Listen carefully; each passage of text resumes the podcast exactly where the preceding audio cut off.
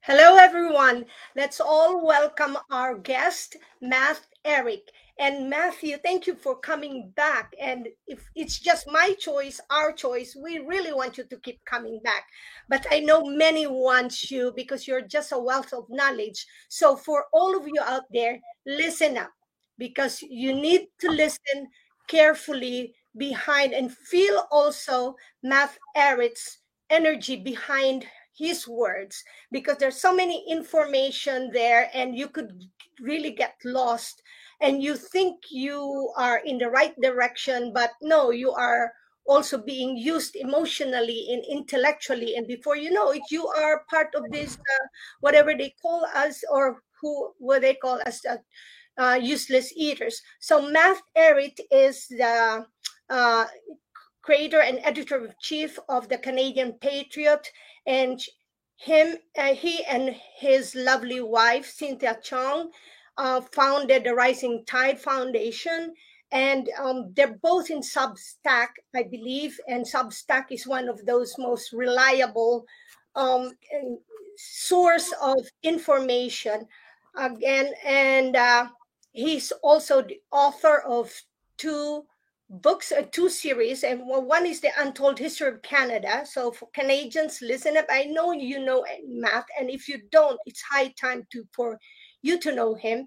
And then for the Americans, we also he he has written the book on the uh, uh the the how's that the Americas. Okay. Oh, the the the, the clash and the third, America. Yes, and the third one, he has it out already. And the third one is the birth of a Eurasian manifest destiny.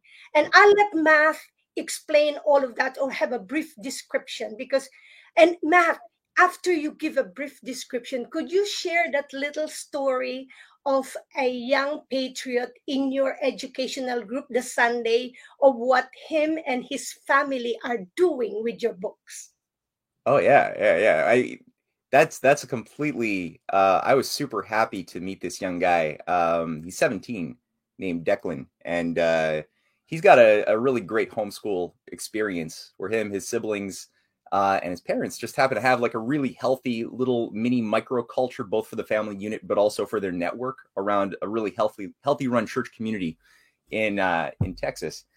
And uh, it's just been a, a, pleasure to to work with this guy because every every week I my, you know myself my my group here we we set up little uh, reading groups study, study sessions workshops to work through the writings of plato um, various original writings by great thinkers who made history in order to you know get a sense of how what is the universal character of great minds that tend to move things in a in an upward direction that don't sort of accommodate the the standards of normalcy or mediocrity that are are generally you know dominant at any given phase of human civilization's history so you tend to get these Da Vinci's. You you get to you get you know a Benjamin Franklin occasionally. You know you it, and people tend to treat these figures um, kind of like outliers.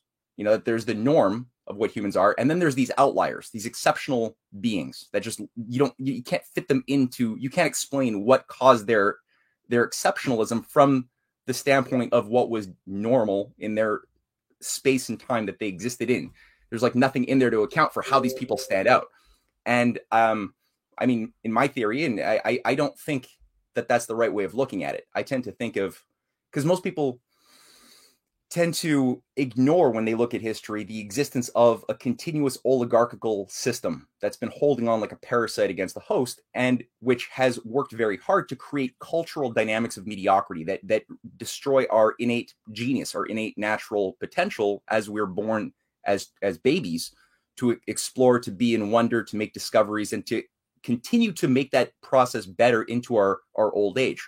That's that should be, I think, the the the best um, definition of a human being is the search for the search for the and acquisition of and sharing of wisdom and the pleasures associated with that. Not so much the pleasures of the the flesh, which are fine in and of themselves, but they're they could be easily things that that induce us into becoming cattle like uh, slaves if we're not um, aware of how they might dominate us, right? If we don't cultivate our wisdom, we will give in to the pleasures of the the, the flesh um, inordinately to the point that we cause regret. You know, we've overeaten the cake, right? So we we cause greater pains, and as such, we lose our own internal compass, and then we destroy as we do that our ability to be those geniuses, those those those great. And the, the word gets abused, right? Again, to be ourselves, um, just as natural beings made in the image of a creative God.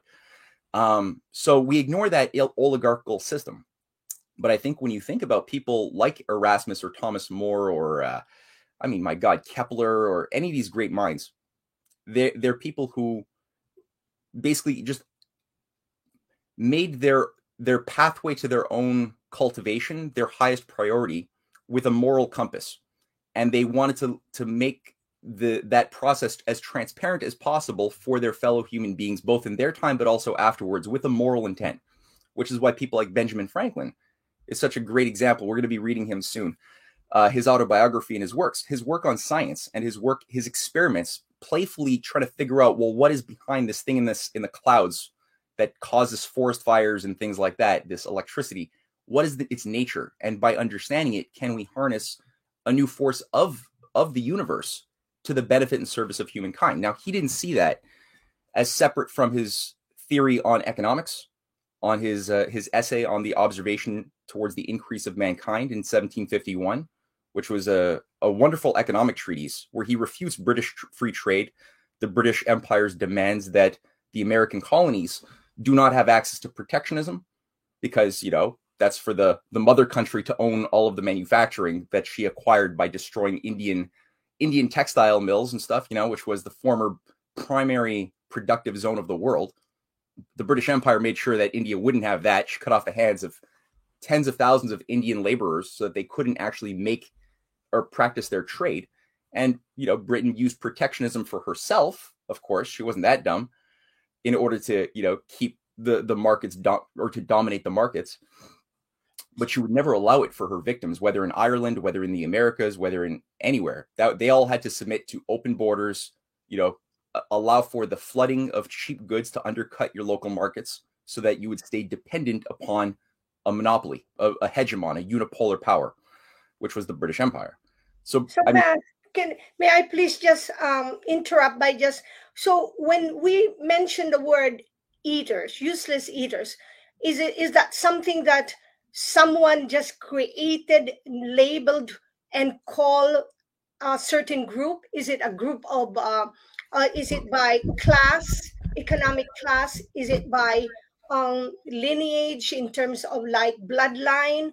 Or, or, and, and is it that something really that we have to accept? And what can we really do in terms of as as you are saying and have been saying all along in all your uh, in all your interviews yeah. is transformation.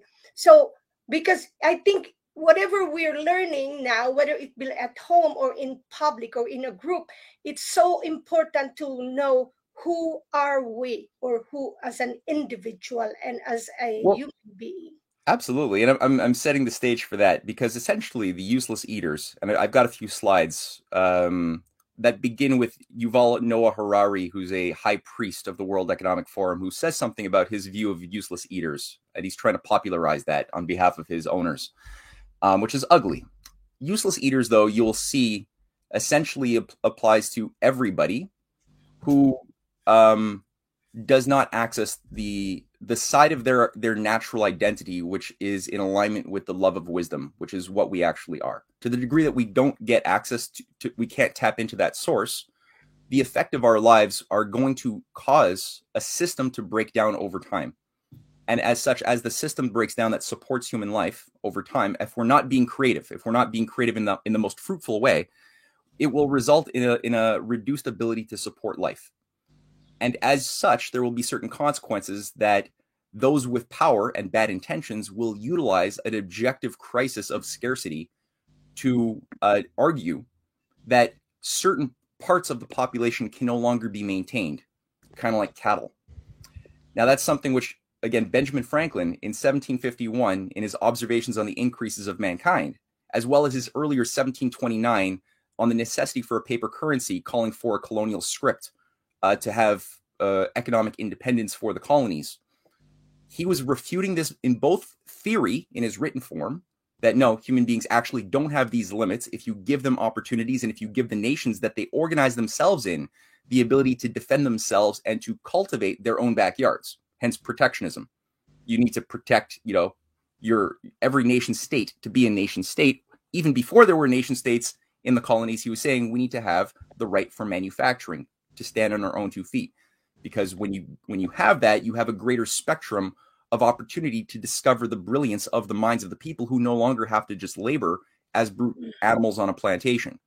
And that's good to discover new skills, you know, and you make new discoveries and inventions. Now, that was the theory. In the practice, he was discovering, he leaped leapfrogged every single great mind of Europe who was like arrogant and prideful that they were so advanced, the best, you know, expressions of mind in the world were these European scientists who couldn't discover the thing that this great this guy with a grade three education across the pond of the backward back you know the backwaters of the United States that nobody respected back then. You know, what are these colonies on the outside of the world, right?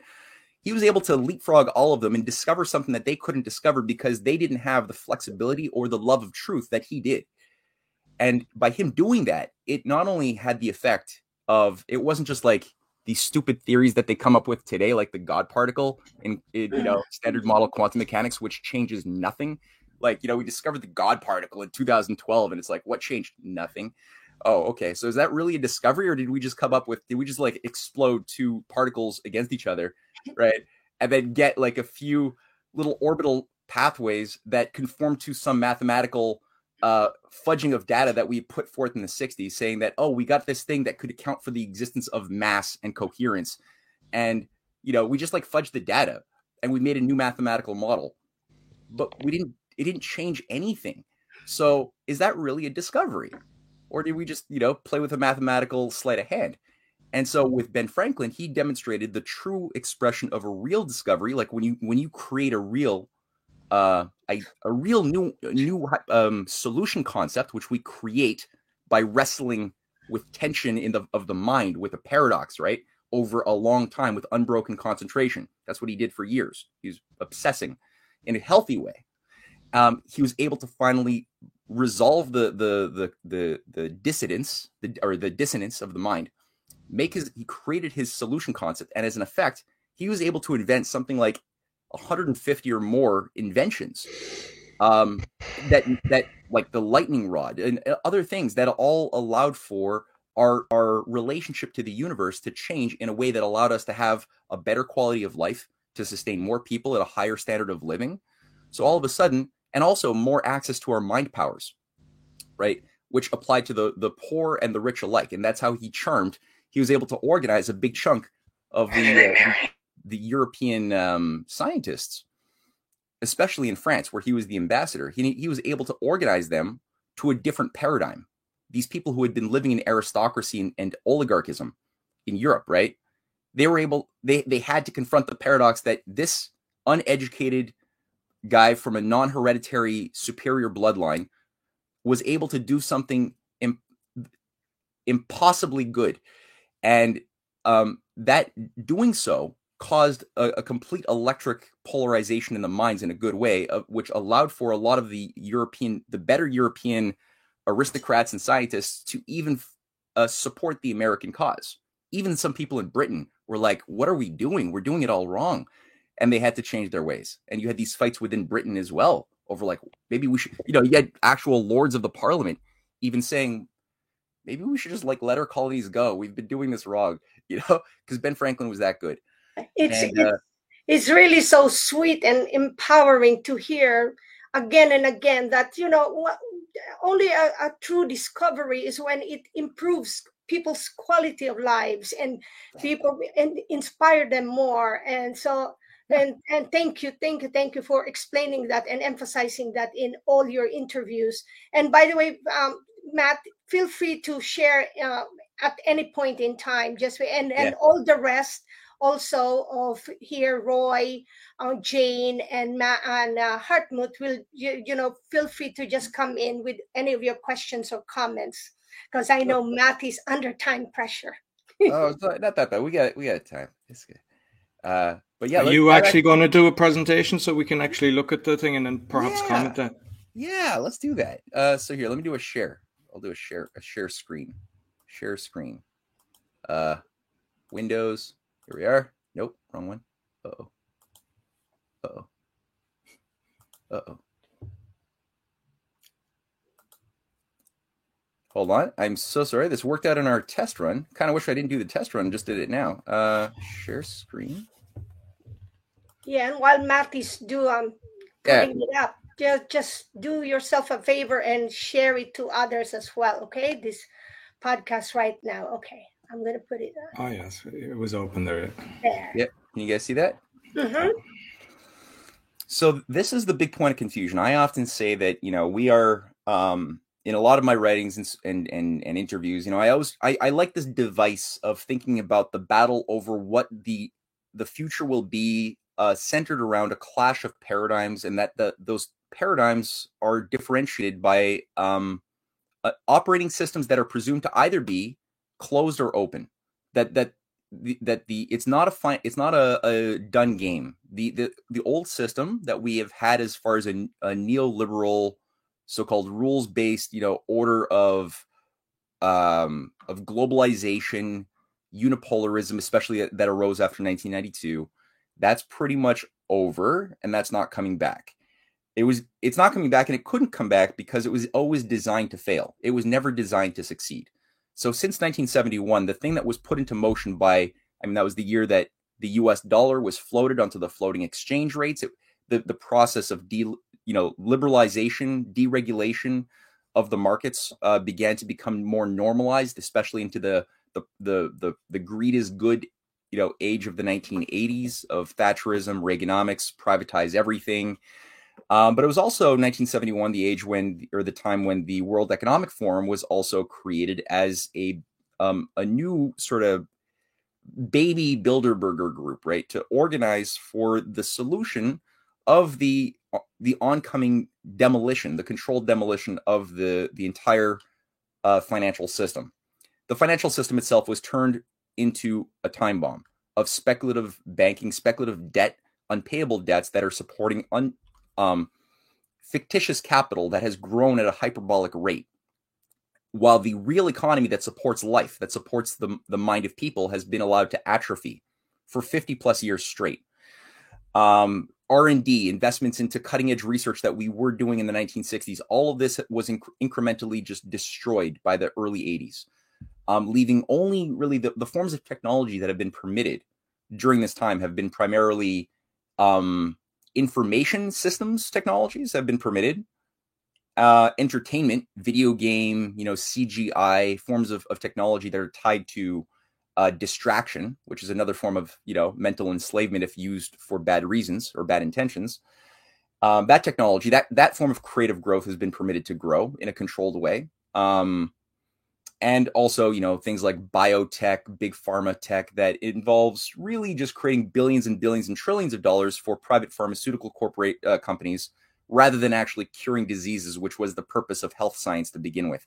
So we've now come to a point where we're going to get a new system. What what will be its character? So we know that the closed system priesthood of the davos clique of people like Yuval, uh, um, klaus schwab um, his mentor Henry Kissinger, that that whole cl- crew, they have a what you could call a Malthusian, um, a Malthusian religion that they want to bring about as a solution.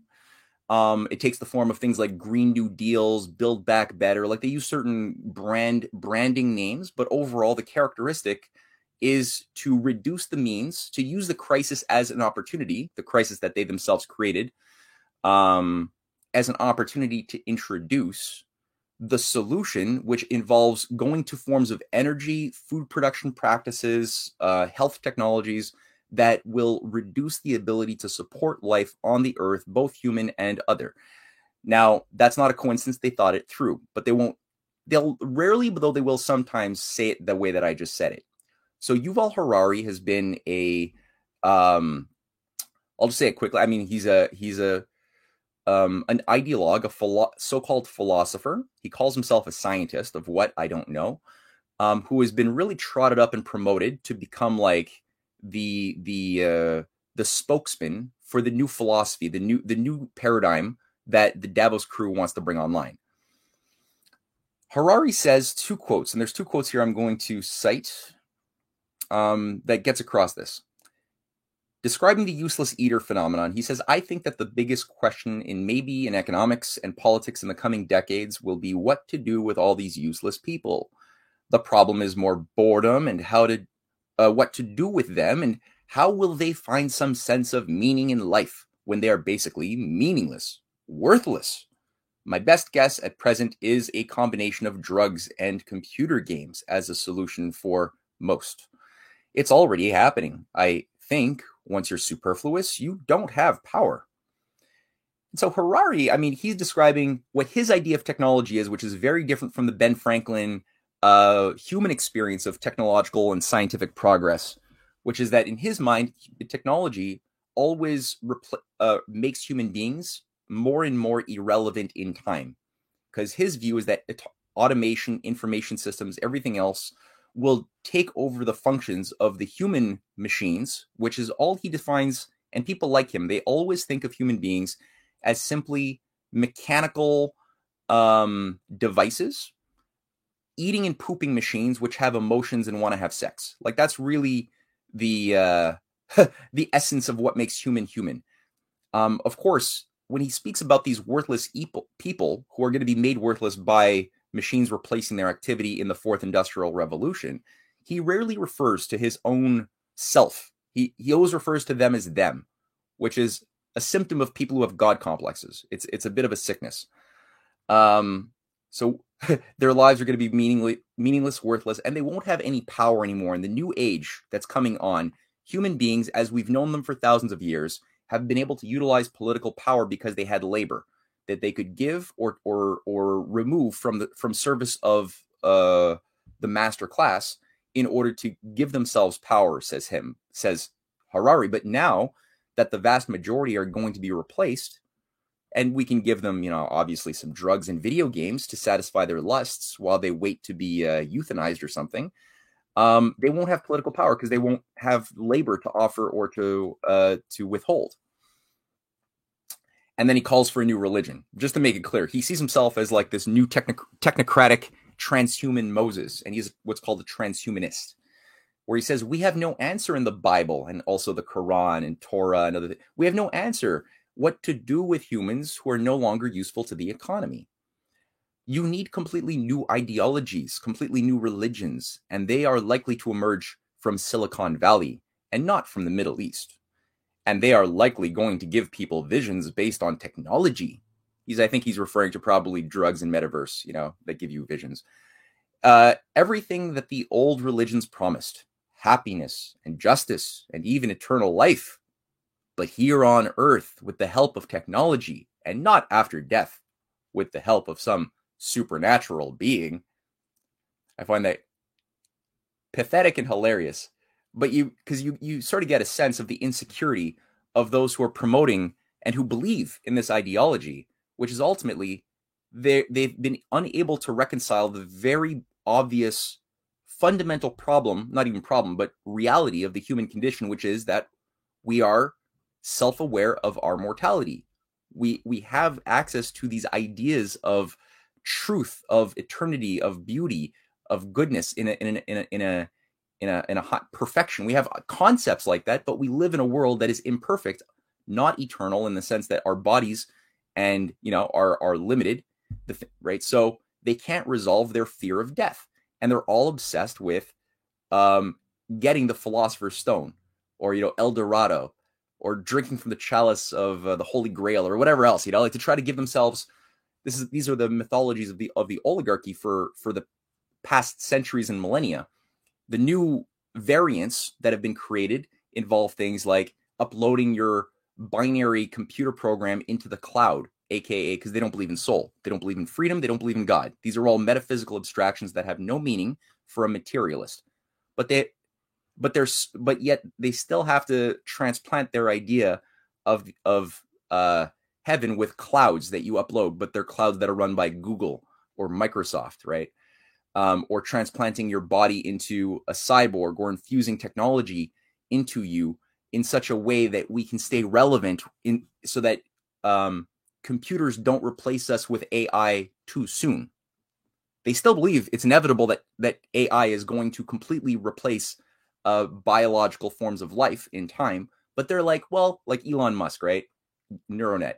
We can we can slow down our uh, that replacement age where we go extinct by increasingly becoming hybrids with machines. You know, merging, creating test tube babies, a la Aldous Huxley with CRISPR uh, tech increasingly, or just infusing with different forms of of machinery. So all these transhumanists, they all have this elan vital mystical idea that we are being propelled forward by this increasing system of complexity, which is reaching a bifurcation point around which some new age is going to just emerge. So it's a very mystical idea. And this new age is where uh, essentially machines take over life. And they always position themselves as still existing within that new system as the overlord masters, um, the new gods, right, of this new religion.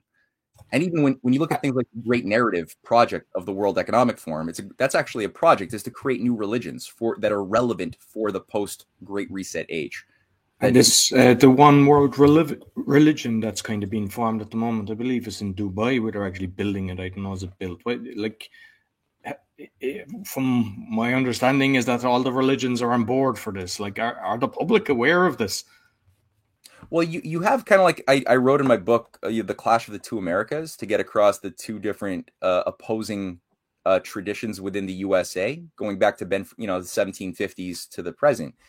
Um, you have sort of the same thing in religions, where you got you have um, oligarchical and humanist uh, battles within ev- within Islam, within Judaism, within Christianity, within Hinduism, within I mean everything. You you have these battles of different of those who see human beings uh, as being made in the image of mud to be controlled by a master class, and and th- and you have agents within you know each that have penetrated fifth columns into every religious group, and then you have uh, people who actually abide by the principles that are uh, expressed for the good in their various religious uh, texts. That's that assert in various forms and various words and languages that human beings are made good in the image of a creator can participate in the process of creation right? That our conscience, that that that there will be effects for our lives having been lived good or bad in this life that will have some repercussion in some form um, after we die so you got good people and bad people in, in all but indeed you know when you look at the vatican for example it, i think it really fell under a coup d'etat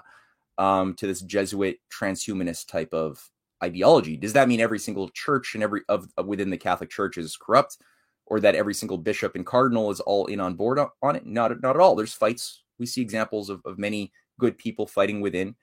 Um, same thing for Islamic uh, mosques and other things. But um, yeah, they want to create a new religion, a new a new synthetic religion controlled by a new you know high priesthood, and they want that high priesthood to have their own synthetic religion of the elite that's controlled by a still higher high priesthood. So it's a, you know, it's a system of, of illusion and nested illusions. It's not a system that has any regard to the idea that we all can discover truth by awakening our inner potential, right? To to do what Ben Franklin did again.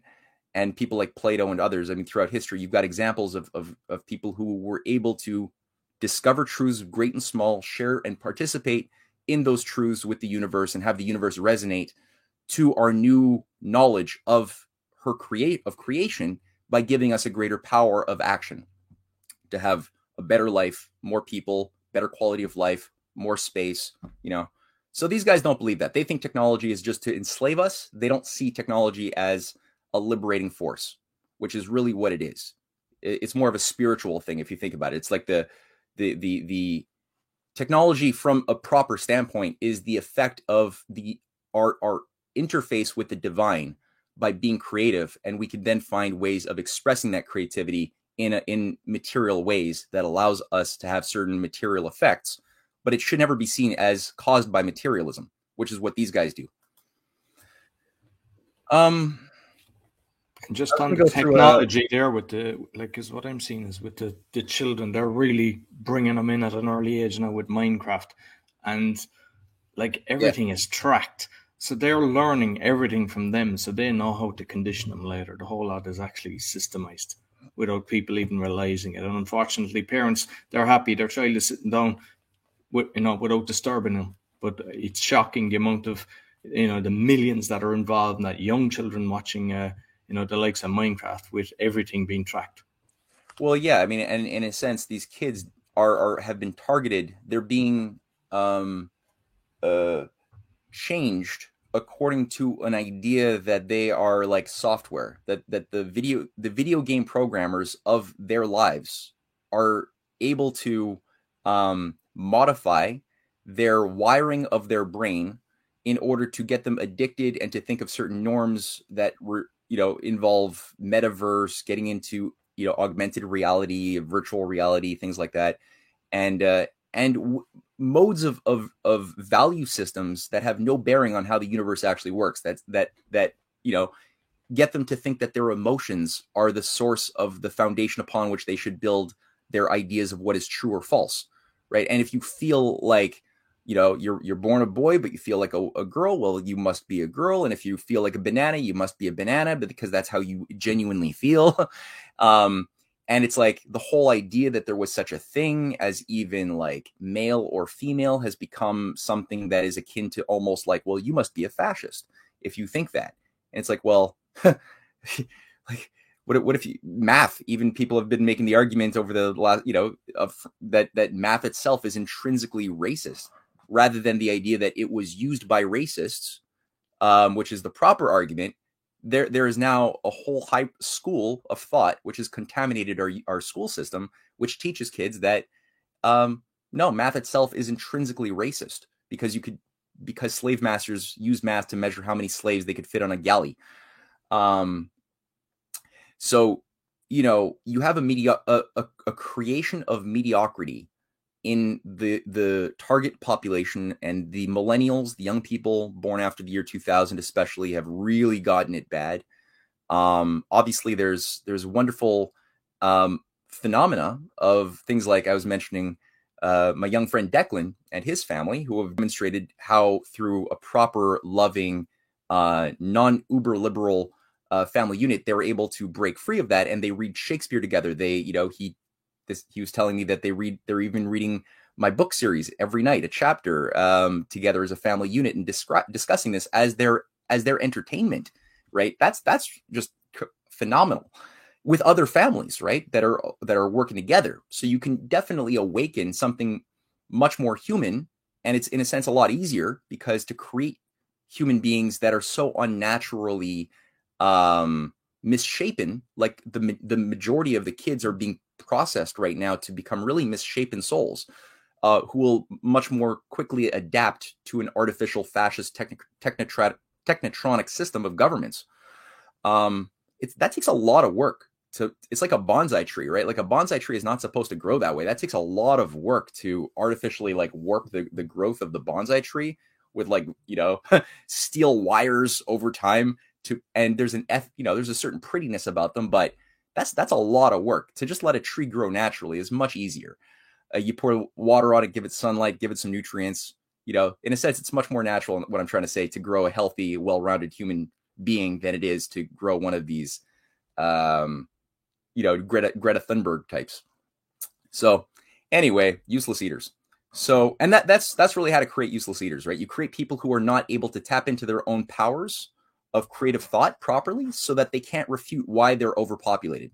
And when the time comes to where they have to make, you know, they're confronted with the argument that, well, there's not enough resources to go around to support your mom or your dad or, or maybe even yourself in, you know, when you're 50, 60 years old. Um, just just on that actually because a lot of the times you know we're told overpopulated but if you look at africa like we were lied to the whole time about the size of africa on the maps yeah. Africa. You know, and most people don't even realize that.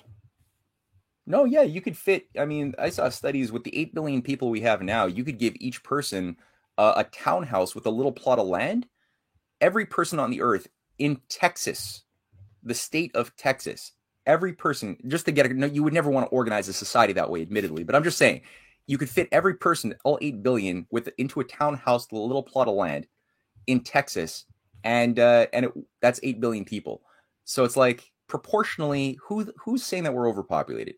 You know. Anyway, the so, but it's not even a question of space. It's it's more question of like quality of minds uh, that can uh, use and create like we why can't we green a, a, desert you know like you can desalinate water you can green a desert the deserts today used to be green not that you know a few thousand years ago the sahara blossomed so why can't we just do that again we're oh because we're told we're not allowed it's like well okay who's telling us that it's the malthusians the people who have who are trying to create scarcity so that we we get into our little cage so who is this malthus they call themselves malthusians Yuval Harari is a Malthusian. Um, well, Thomas Malthus was himself also literally a priest. He was a, a, a, a I think he was a Calvinist, but I'm not sure. Um, a reverend. Um, but he was really satanic. He was more of the Hellfire Club style uh, Christian priest.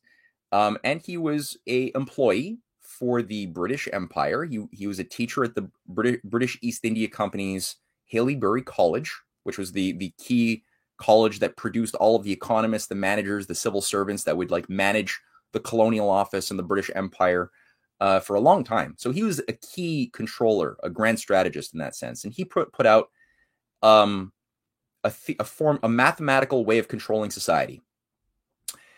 And I'll show it to you. But he basically says, in terms of the problem of population growth, he says we should, we being, you know, the more than humans, the Ubermenschen, um, the managers of the British Empire, we should facilitate instead of foolishly and vainly endeavoring to impede the operations of nature in producing this mortality. Um, and if we dread the too frequent visitation of the horrid form of famine, we should sedulously encourage the other forms of destruction which we compel nature to use. In our in our towns, we should make the streets narrower, crowd more people into the houses, and court the return of the plague. So this is something which we he's not a theoretician. He, he's he's actually describing things that are put into practice. All of these things are done um, over the ensuing 250 years since it was written in 1799. Um, and he goes on.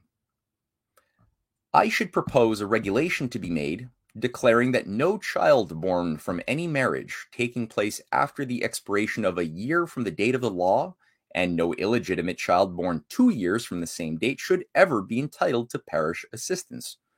The infant is, comparatively speaking, of little value to society, as others will immediately supply its place. That cold son of a bitch. So, just to get across, right? Like, this is this is kind of like the way people think in terms of the quality adjusted life year model of the you know the National Institute of Clinical Excellence of Britain that has put on online this mathematical idea of how do you judge lives that are more or less worthy to be lived? Who will receive the scarce medical resources um, in a constrained medical system? Will they say well let's create quality adjusted life years. So in their logic and people like you know ezekiel emanuel is a, a big promoter of this. This is at the heart of the Obama healthcare reforms that have been revived in uh, today's Biden USA, um, which essentially calls for placing a dollar value on the average year of life of people based upon their age. And so, in the mind of a of somebody like this, they have said and argued that a child might only be meritus, like a child of two years, three years of age or younger, has less value dollar wise per year than somebody who is 22 who has already been in, you know the, the system has invested in their education and they're a worker who will pay this amount of money for taxes for the next 50 45 years um, they have a higher yearly um, value per for one one year of life than the than the infant does which will not receive medical treatment under conditions of scarcity same thing for an older person. Very your value decreases as you get older, despite the fact that your power of wisdom should also increase, and thus your power of making society better should also increase as you get older. But they don't ignore they ignore that because they don't they're materialists.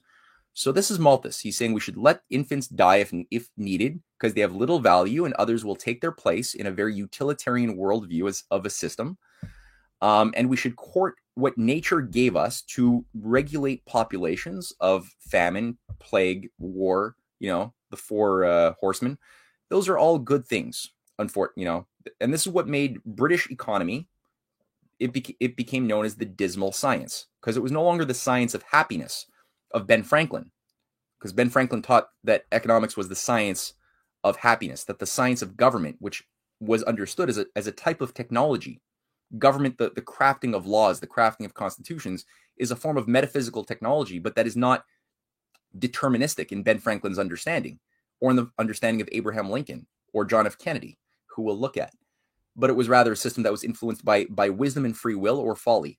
It could be made better or worse according to design, purpose, and intention, uh, both of the framers of the laws, but also of each individual generation that either renewed that understanding or let it dissipate. And it became, and if those laws of a society should ever become too crystallized, incapable of self perfectibility, of change for a directed change, then that society loses its mandate, its, its ability to uh, sustain its own freedom. You know, and that's the Ben Franklin idea of what did you create for us when he was asked a republic if you can keep it. That's the whole idea.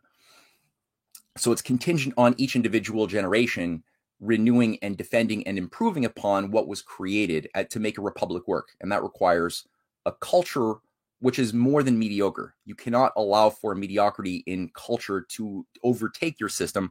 Otherwise, we give up liberties in in, in order to achieve uh, stability or security. At which point, as Ben Franklin also said, we lose the right for both. Um, so that's Thomas Malthus, who Ben Franklin also refuted um, in his um, essays on the increase of mankind in 1751. And this is what his prodigy Alexander Hamilton also took aim at in his many writings which is also why Alexander Hamilton has become so demonized by years and years of propaganda to convince us that he was a Rothschild stooge out to destroy the USA. And in fact, no, he was an anti-Malthusian hero who cre- who saved the USA and allowed the US to survive its first precarious 40 years of existence after the, the revolution and created the basis upon which every great president who is shot and dies or is poisoned and dies while in office is invoking um, all the way from Harrison in 1840 to Lincoln to Garfield to McKinley to uh, FDR and, and, and JFK. They're all invoking the exact same Ben Franklin Hamiltonian anti Malthusian principle, and we'll see more of that. This is the great mathematical discovery for social engineers that Malthus created, where he was able to identify that human populations always grow geometrically in blue, and food resources replenish themselves arithmetically in red giving way to a crisis point at which uh, which means that the social engineers, the mathematicians, the economists uh, managing the system from above always have a tool to regulate the blue curve long before it ever supersedes the red curve with the remedies he proposed. The transhumanists are a direct outgrowth of this. Charles Darwin. Okay, so we're all taught Charles Darwin uh, discovered the law of evolution of uh, the survival of the fittest in a race for diminishing returns. Okay, well, did he really, or was this just a theory that was promoted for political objectives uh, at the expense of better theories that could more properly describe the reason flow of evolution as it we it is actually observed in fossil records? Um, I my contention is, and I think the evidence speaks to this, that it was a more of a political ideology than it is a scientific ideology. Charles Darwin is also a mathematician, a biologist who thought of biology in a mathematical way, just like Malthus thought of human systems in a, in a mathematical way. And uh, he writes his autobiography, um, I think in the 1870s, I believe, describing how he came to his discovery of his theory of evolution. And he describes here in October 1838, 15 months after I had begun my systematic inquiry, I happened to read for amusement Malthus on population, and being prepared to appreciate the struggle for existence which everywhere goes on, from long continued observation of the habits of animals and plants, it at once struck me that under these circumstances favorable variations would tend to be preserved, and unfavorable ones to be destroyed. The result would be the formation of a new species. And here, then, I had at last got a theory by which to work. What did he just say? Did he just say he got his discovery, his theory of evolution from reading Thomas Malthus? Yes, he did. He did say that. so, um, he's basically, you know, what is the Darwin theory? It tries to account for the, the newly discovered uh, evidence of fossil records indicating that species are not as immu- immutable as we had hitherto thought they were and that instead you tend to have these these new types of species coming into being over time. Um, and the question was is there a direction to it? Is there a purpose? Is there a design? Is there evidence of an intention behind this entire flow? Um, is there uh, if if so, what are its rules? Is there a, har- a harmony of, of the parts within organisms? What about organisms as they relate to their species or their system as a whole? And so, a lot of scientists, just like scientists in Ben Franklin's day, were all trying to fixate on what's the nature of this elect- electrical force. Um, they were all. This was like an obsession through, throughout the 19th century. Is what is the the the mechanism? Darwin, in his view, the mechanism is that the that there's a fight for diminishing returns in a in a closed set of resources that are always going to diminish as the parts that eat that have sex within them grow and multiply. So as you get that multiplication, you get a tension. As you get the tension, you have now an impetus for what's called a randomized mutation function to happen. So there's a like a a, a constant imagine a, a, a rolling of the dice, metaphorically, always happening in within the organism that cause random changes and sometimes you get lucky and you get you know you know eight sixes a million times in a row. And uh, and all of a sudden a variant will arise a mutation that allows for a bigger claw or a bigger fang or a longer tongue for an anteater or something right? That will then allow it to edge out its its competitors to eat more ants, to run faster, kill kill better, have better have more sex, spread its seed, and thus the old mutations will disappear and the new mutations will uh, follow, and new species come into being gradually. Now the problem here is that there is no evidence of gradualism in the fo- fossil records. You tend to get these leaps, these discontinuous sort of quantum leaps in time. You never tend to get just gradualism, like, you know, a thousand different variants of monkey slowly making its way to humans. You tend to get, you know, very specific quantum uh, leaps in a sense, you know, throughout that process. Um, you get that for all sorts of species. So that was a problem. Where, what, how do we account for the absence of gradualistic evidence? And also, well, what about the evidence that there's that there is a non-randomness in the universe? Because I mean, if it's true that we moved that life living matter moved from being simple celled organisms uh you know some time ago to being increasingly interesting to the point that we're all now having a conversation mediated through electrical currents uh you know over throughout space and time using processes of the mind of this complex brain you know interfacing with my body inducing sounds that are intelligible right to you guys and to the audience. Like if all of that was random well, I got a bridge to sell you. I mean, it's like somebody, you know, you hear the the the example of like, well, it's it's like it's like having somebody with all of the ingredients for for uh, baking a cake that they bought at the grocery store. They fall down the stairs, and when they get to the bottom of the stairs, you have a cake. It's like no, there's there's obviously evidence of intelligent design of of intent every in everything we look at, even from galaxy formation. You know, the golden section occurs not just in the formation of living matter, but also occurs in galaxies implying that there might be something that is more than dead animating or you know even the formation of galaxies and the birth of stars within galaxies and the birth of galaxies from galaxies right? Like there's a whole way of thinking about science that benjamin franklin was was fighting to defend that has been derailed. So charles darwin was a malthusian. He just took malthus and applied malthus to all of life whereas malthus was applying his theories to human life and Matthew, you mentioned um, a, a satanic. Sure. Yeah, and like there seems to be an agenda to c- cut us off from our connection to source and our brilliance and genius. Are, is like I don't understand Satanism very much at all. Is like what is the what is the underlying belief there?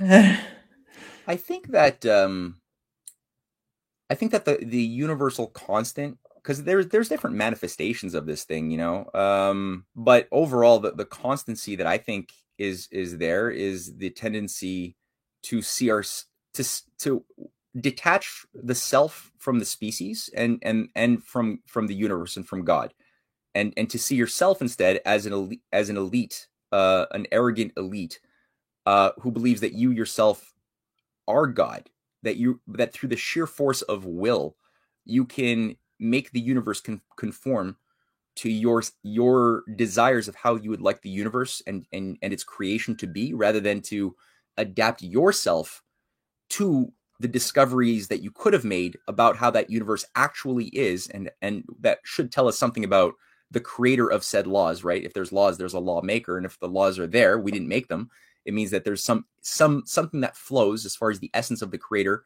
through the discoverable laws that also should tell us about what we are what we are are actually. You know the, as we go outward and discover the universe we find out what we are inside.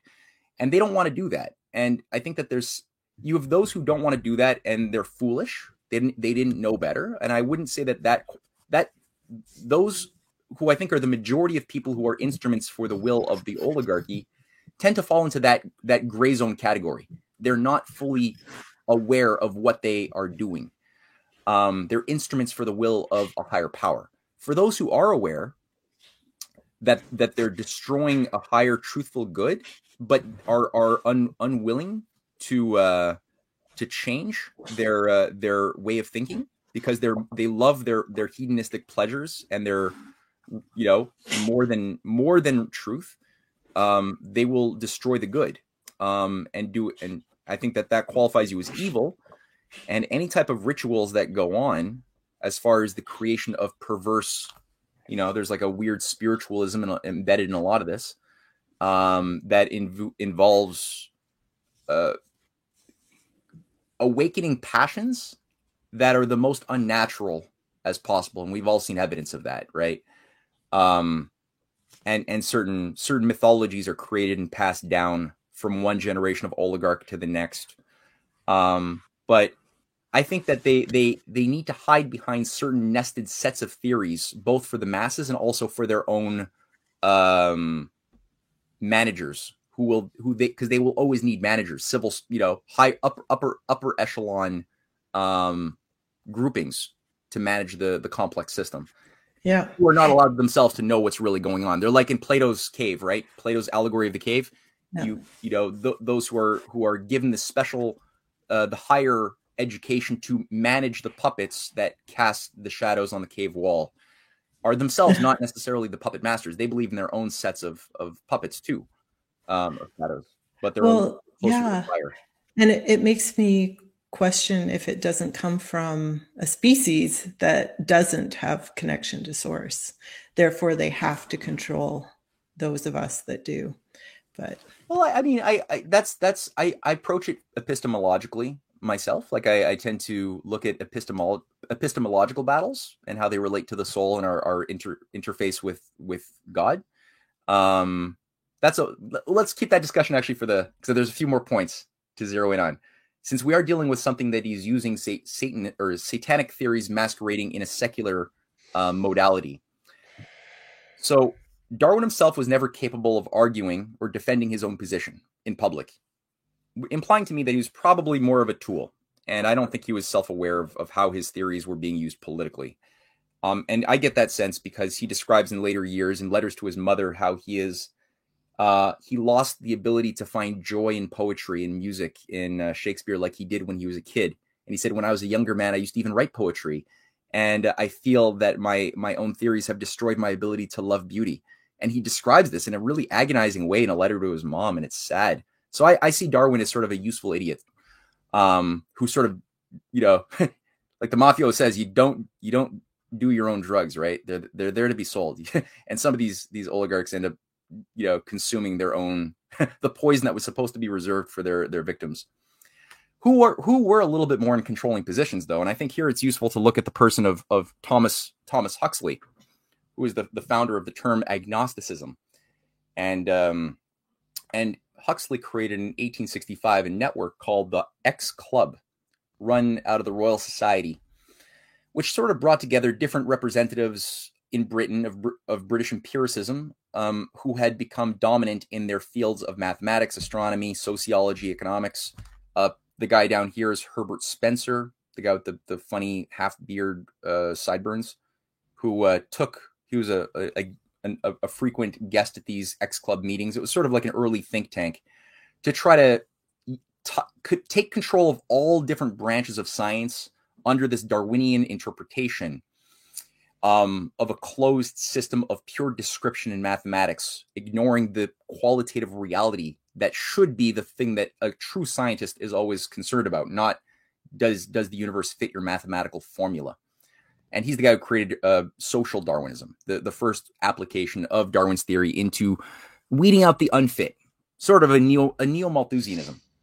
Galton later later on comes out of this process too, and Thomas Huxley has a whole network of students, including H.G. Wells, who go on to be high level uh, predictive programming black magicians in a sense, um, and uh, and many others who even create things like the emergent evolution doctrine, the neo Darwinianism of emergent evolution, which is attractive to a lot of spiritual people, but in reality, it's actually just a trap, um, which you know people like his uh, grandson Julian Huxley was a big promoter of it. And Julian Huxley took the emergent evolutionary idea that there are these independent of our free will or or thoughts. There is this force, this elan vital, like I said, a vitalism of of just this evolutionary force compelling us demonically towards a, a point of increasing complexity where human beings will effectively, you know, they, they say will achieve Christ consciousness, says uh, transhumanist Teilhard de Chardin, who works with Julian Huxley. But in reality, they just mean total enslavement under a, a technocratic feudalism.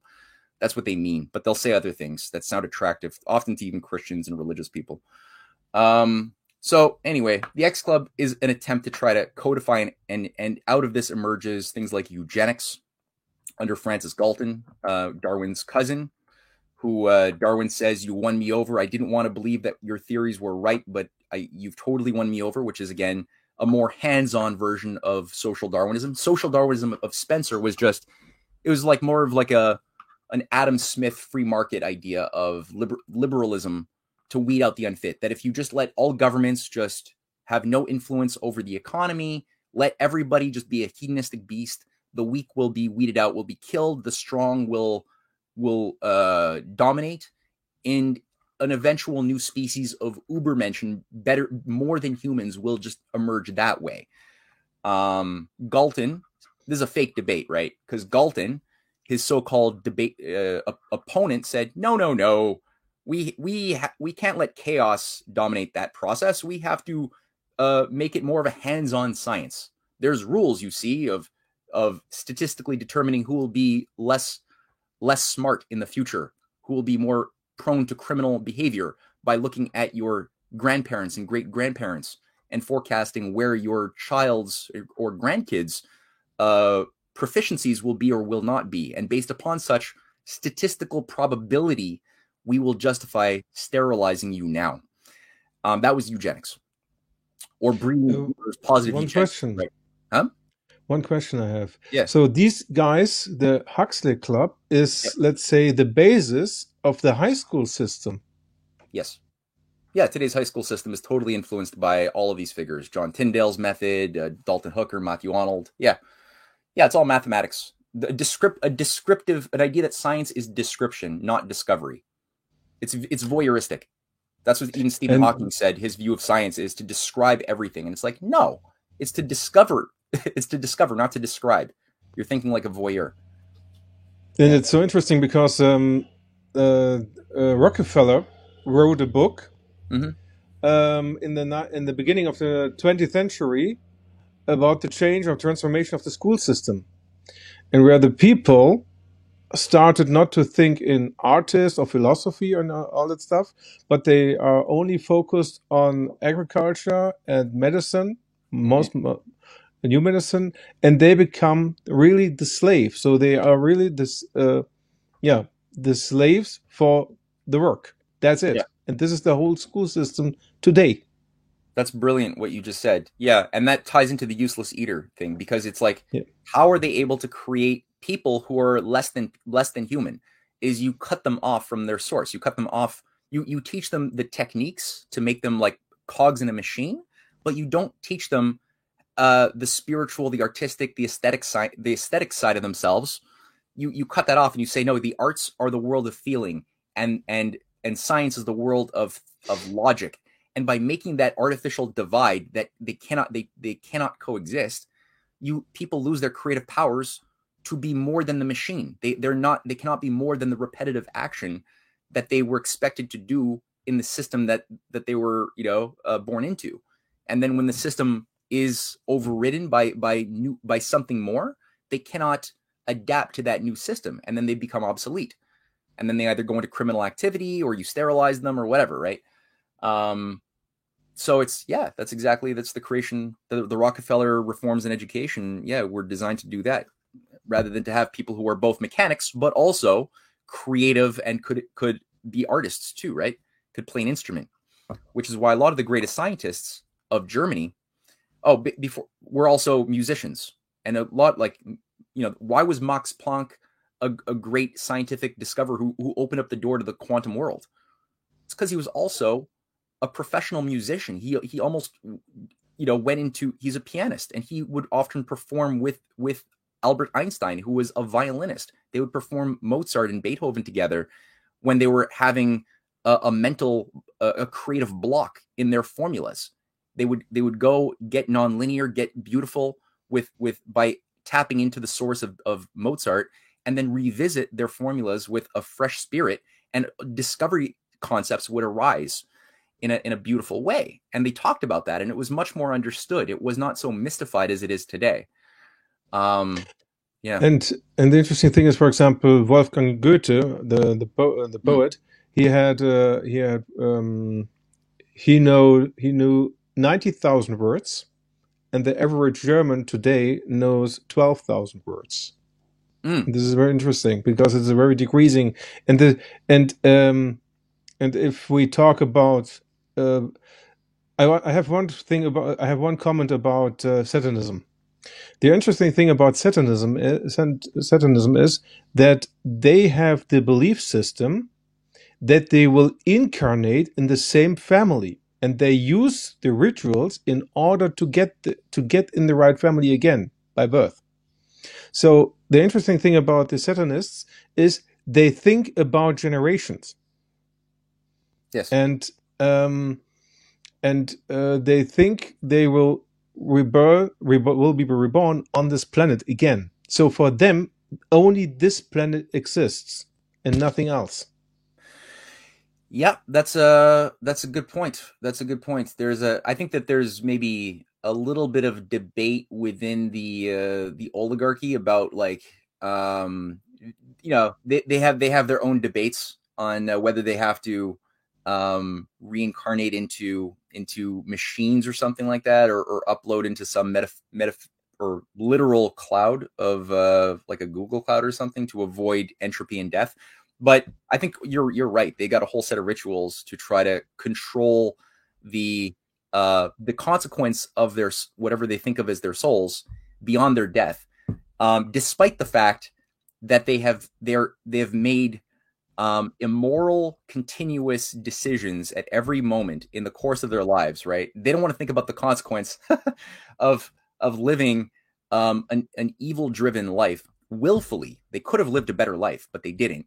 Um, instead, they want to try to induce certain, yeah, formula formulas and spells and, and rituals to try to control what happens to them after death. And it's like, no, it's it's not how that works. There's no evidence that things work that way. um, but my, my this, the, what I want to um, what very important is uh, that we also have to understand is that this situation in which we are right now is more than 150 years or one more than 200 years old. Because oh, um, uh, first of all the um, uh, you can see it in the movie um, metropolis. I don't yeah. know whether you know this movie. Yeah. And um, and also for example the the leader of the ig farben company uh, fritz ter Meer who was responsible for the spell um, works may free yeah. he was only seven years in prison then he came became uh, in the council of Bayer, and he was the one who was uh, responsible for the Codex Alimentarius in 1969, which explains the use of genetic modified organisms, which came yes. activated in 2009. So, so they think in many lifetimes and they think in many centuries. Yeah. Oh yeah.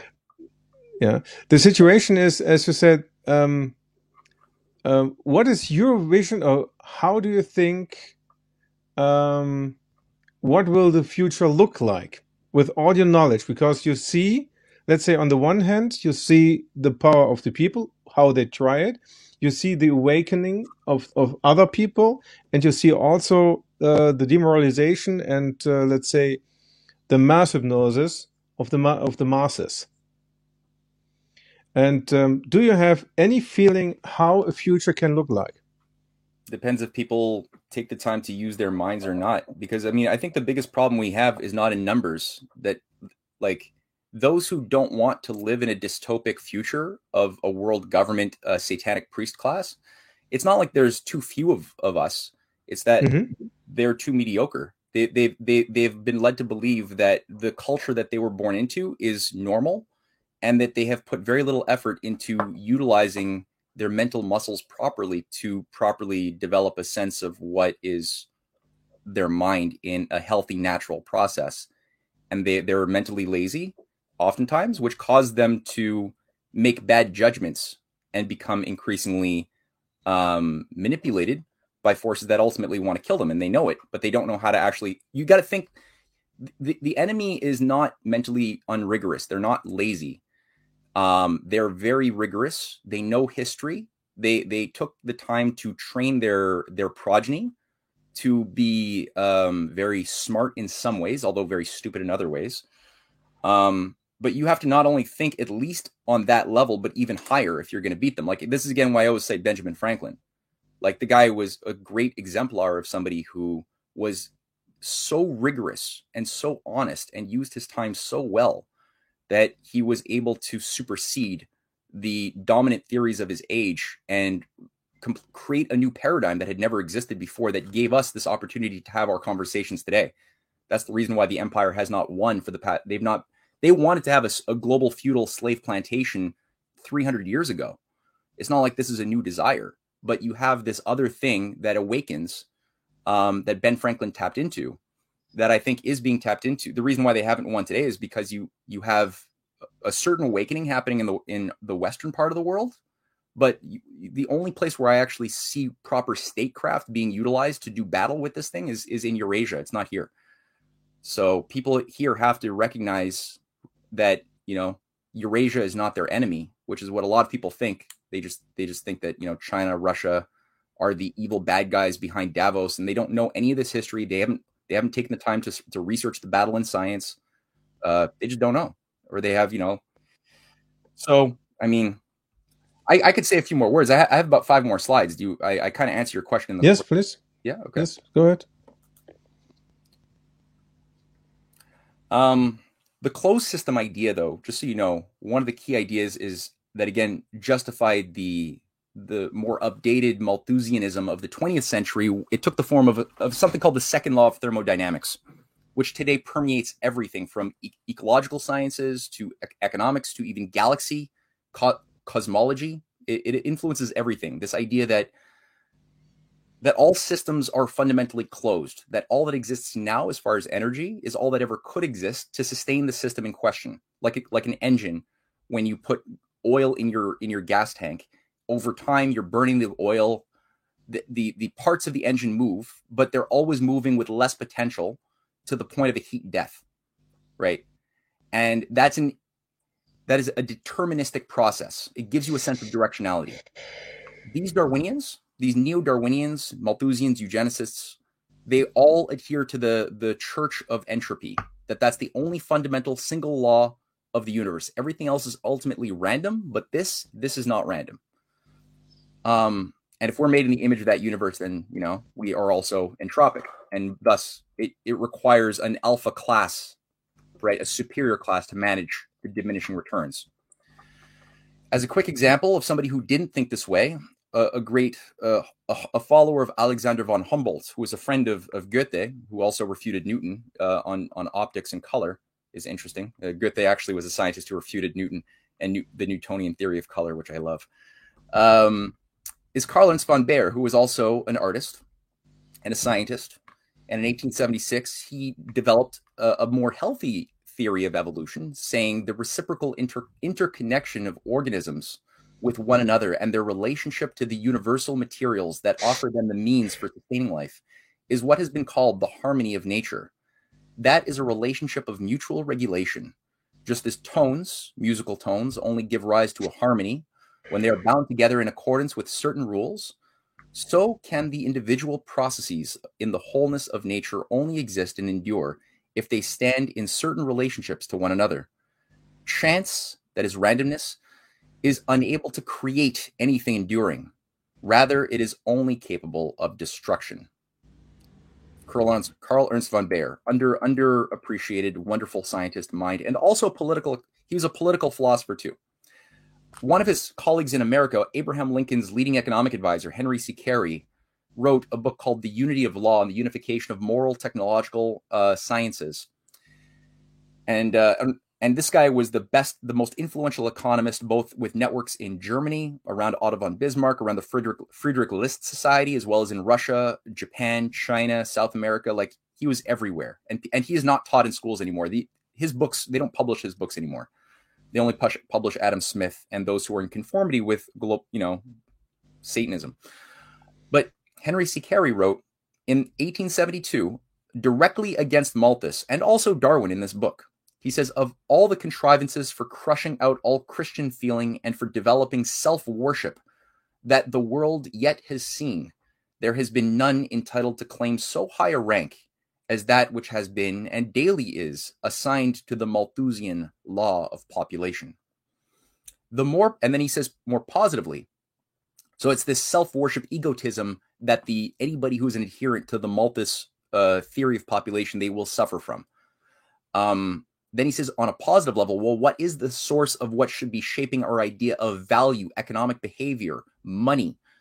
Um, he says the more perfect that power of self direction, the greater is the tendency towards increased control of mind over matter. The wretched slave to nature gradually yielding place to the master of nature in whom the feeling of responsibility to his family, his country, his creator, and himself grows with the growth of power to guide and direct the vast and various forces placed at his command. So it's a very different, more optimistic idea of science and technology that, you know, he gives the example um, when we're ignorant to the forces of wind currents, um, you don't have the freedom to sail out to sea as much, right? When you discover the nature of wind, you can create sails all of a sudden wind becomes a servant. You no longer have to have galley slaves rowing your boat for you because now you can use the force of nature to be the servant of your of your needs. Um, same thing with a machine that can do the work of a thousand slaves. The slaves are then free to be human. They don't have to live 14 hour a day manual labor lives. They now can explore their artistic, scientific selves and be contributors to the real value of the upshift of humankind. So in Henry C. Carey's view, to make to to deal with useless eaters is you make them useful creators. And he says so explicitly in all of his works. And this is Abraham Lincoln's key economic advisor. Useless eaters is an is an arrogant elitist label. Useful creators is our true destiny and our true nature. John F. Kennedy took aim at this um, when he was organizing uh, on a multitude of levels, where he says Malthus at the uh, National Academy of Sciences, 1963, October 22nd, one month before he's assassinated.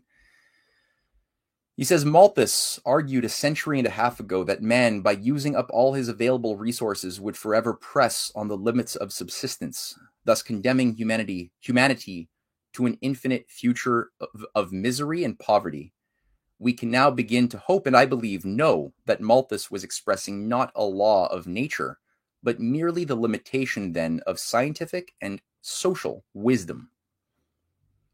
I think this is beautiful because people don't appreciate Kennedy as a as a epistemological as a cultural warrior the way he was.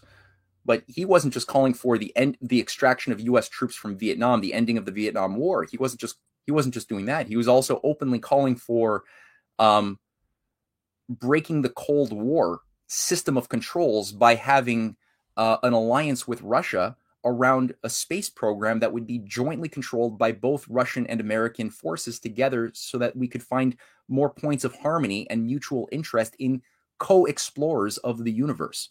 And he has let speeches where he talks about not just the idea of going to the moon or something, he actually talks frequently about uh, stretching human activity to the uh, edges of the solar system and beyond. He is thinking about hitching our our destiny to the infinite of creation, which completely changes how we see ourselves as a species of hedonism, of right pursuing pleasure and avoiding pain, to being a species that pursues the love of wisdom and the love of discovery, um, which involves tapping into the inner, the small universe of atomic behavior, which has so many secrets still that that we have to discover that allows for the trans- transference of of energy into matter and matter into energy at the at the service of the needs of both human systems as well as the systems of the ecosystem itself. You know, like asteroids are going to hit. Asteroids periodically hit the Earth. Comets do as well. Very very destructive to all life. The, you know, living systems don't appreciate that. They they suffer a lot. So human beings seem to be the first species that has exhibited the characteristic where we could feasibly break an extinction cycle. No other species has exhibited those potentialities up, up until this point. But the question then becomes are we tolerant of the system of, of Satanism, of empire, that that allows us to destroy all of this potential to break an extinction extinction cycle? You know, we got we got ice ages. The sun is doing strange things right now that imply that we are po- probably going into either a small or a long ice age, which is going to be doing great damage to living systems, including food systems, even more than the damage we are doing to it ourselves, which we are doing it to, to ourselves right now. Um, so my last slide, uh, just to get across the battle over the, the paradigms of what will be the nature of the fourth industrial revolution, which is just this is an old idea that goes back to the 1950s that we are with information technology, um, you know, machine learning processes, we human labor that is repetitive is not going to be needed. So the question is, what type of social organization is going to come about? And is it going to be based upon a new technotronic feudalism of global enslavement and mass depopulation? And is that going to be what what technology does in terms of you know machine learning could do a lot of good uh, for a variety of things in medicine as well as in uh, uh, you know mining, especially going into other planets or asteroids. You don't want to put put human beings into space for a very long time. There's all sorts of things that could hurt and kill humans. But so you'd want it to be automated for a, a, long period. But that means that it would be nice to have logarithms that could, you know, learn in a certain way when new stimulation is encountered that allows it to not just break down on the first thing that happens when you're in space that a, a programmer did not anticipate. Uh, you know, computer uh, 3D printing, things like that. This is revolutionary stuff but is it going to be used again to enslave or to liberate us? Is it going to be a, a servant or a master or a master uh, tool? That's the question. Um, so, t- I mean, Putin's speech should be read in full at uh, the St. Peter- Petersburg Economic Forum. It's a fantastic speech where he basically calls for the end of the the uh, the the unipolar age and a calling forth of the defense of the sovereign nation state, multipolarism, cooperation instead of competition. Um, very, very strong speech. Anyway, I, I picked a little selection where it deals with technology. But he says, and then I'm going to end technological development is a cross cutting area that will define the current decade and the entire 21st century. We will review in depth our approaches to building a groundbreaking technology based economy, a techno economy, at the upcoming Strategic Development Council meeting. There is so much we can discuss, most importantly, many managerial decisions must be made in the sphere of engineering, education, and transferring research to the real economy, and the, pr- the provision of financial resources for fast growing high tech companies. Changes in the global economy, finances, and international relations are unfolding at an ever faster, uh, ever growing pace and scale. There is an increasingly pronounced trend in favor of a multipolar growth model in lieu of globalization of course, building and shaping a new world order. And again, he's using the term, and a lot of people who are who are uh, fixated on words, they hear a word being used and they don't look at the context because there's a battle over we're going to get a new order. Okay, we're not going back to globalization. The question is is this new order going to be premised around enslavement or will technology, money, government be in the service of human need? That's the fight. Um, so yeah, he's not a crypto a crypto fascist globalist or something like many say. We will have to confront many challenges, risks and factors that we can hardly predict or anticipate today. Still it is obvious that it is up to the strong sovereign states those that do not follow a trajectory imposed by others to set the rules governing the New World Order. Only powerful and sovereign states can have their say in this emerging world order. Otherwise, they are doomed to become or remain colonies devoid of any rights. And I'm stopping the sharing right now. But got a bit of a lag. Matthew. Yeah. Have, what can I say? And what can the audience say except uh, eternal gratitude to all your fantastic work? One of the comments of the viewers that you're speaking so close to what quantum morphogenetic science talks about. And that means just being, you know, in that not a God particle, but a source particle. And they talk all about source face in facing. So basically, I and all of us would like to thank you again and again. And we acknowledge that, as you have emphasized, that we are co creators and that co creativity and in that with the eternal embrace and absolute humility and absolute love and absolute forgiving and only in absolute service to the eternal source. We thank you and we temporarily end this podcast and episode. But before we end, please invite them, Matthew, to where they could really follow you more and all the books and signed signature and PDFs, etc. Go ahead. Yeah, sure. They can go to and thank you again for hosting these these really nice little um, educational seminars. I think it's really great that you have a community that's really just pursuing discoveries, and that's that's so healthy. Um, yeah, they, they can go to um, risingtidefoundation.net um, for some of our educational science cultural stuff and and we do seminars every week as well uh, sundays um, cynthia just did a really great series on cs lewis and his uh, battle against the transhumanists um, in his science fiction trilogy uh, which is just wonderful the part three is going to be up uh, by tonight um, really extra if people haven't read cs lewis's uh, science trilogy on that hideous strength and uh, Perelandra and uh, Out of the Silent Planet. Oh shoot, amazing! Like really nailing the entire Yuval Harari Davos satanic ideology really well. Super strong stuff. Uh, anyway, so that's uh, Rising Tide Foundation. If they want to buy books, uh, you know, Cynthia and I have co-written uh, many seven books, and those are all available on uh, CanadianPatriot.org.